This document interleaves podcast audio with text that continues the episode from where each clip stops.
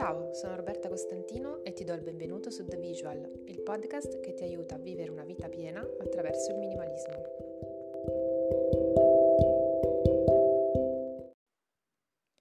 C'è stato un periodo della mia vita in cui facevo di tutto per piacere agli altri. Ero sempre gentile, disponibile, a volte non dicevo fino in fondo quello che pensavo per non ferire o per non deludere. Cercavo di non essere troppo e neanche troppo poco. Insomma, mi autocensuravo e mi preoccupavo enormemente di ciò che pensavano gli altri di me. Questo mi portava a credere che le persone avrebbero instaurato dei rapporti sinceri nei miei confronti e mi creavo aspettative sui loro comportamenti che venivano puntualmente deluse. Ebbene sì, ero proprio sul binario sbagliato.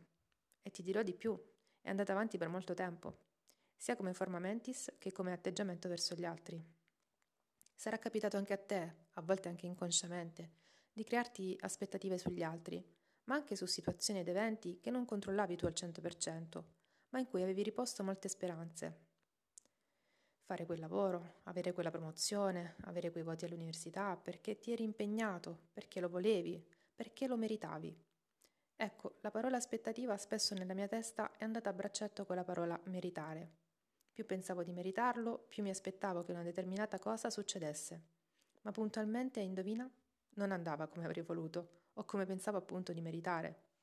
Perché la vita è ciò che ti succede mentre tu fai altri piani.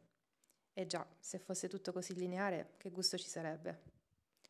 Ora che sono un po' più grande, posso dirti con tutta sincerità che la parola aspettativa è stata bandita dal mio vocabolario. Coltivo rapporti che mi fanno bene, con persone che mi fanno crescere e mi ispirano, o che anche solo con la loro compagnia mi regalano momenti piacevoli, e mi comporto nel modo più naturale e spontaneo possibile.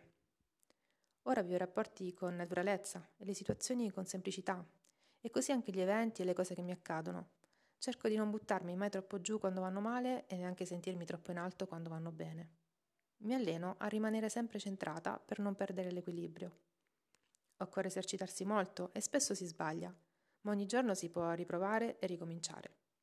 A volte basta cambiare prospettiva e comportarsi al meglio delle proprie possibilità, con l'idea che qualcosa di buono, in qualche forma, tornerà sempre. Un passo alla volta, ma si può fare già tanta differenza. Il minimalismo è uno stato mentale, un approccio alla vita e non solo alle cose materiali. Ne parleremo insieme puntata dopo puntata nei prossimi podcast. Ti aspetto su The Visual.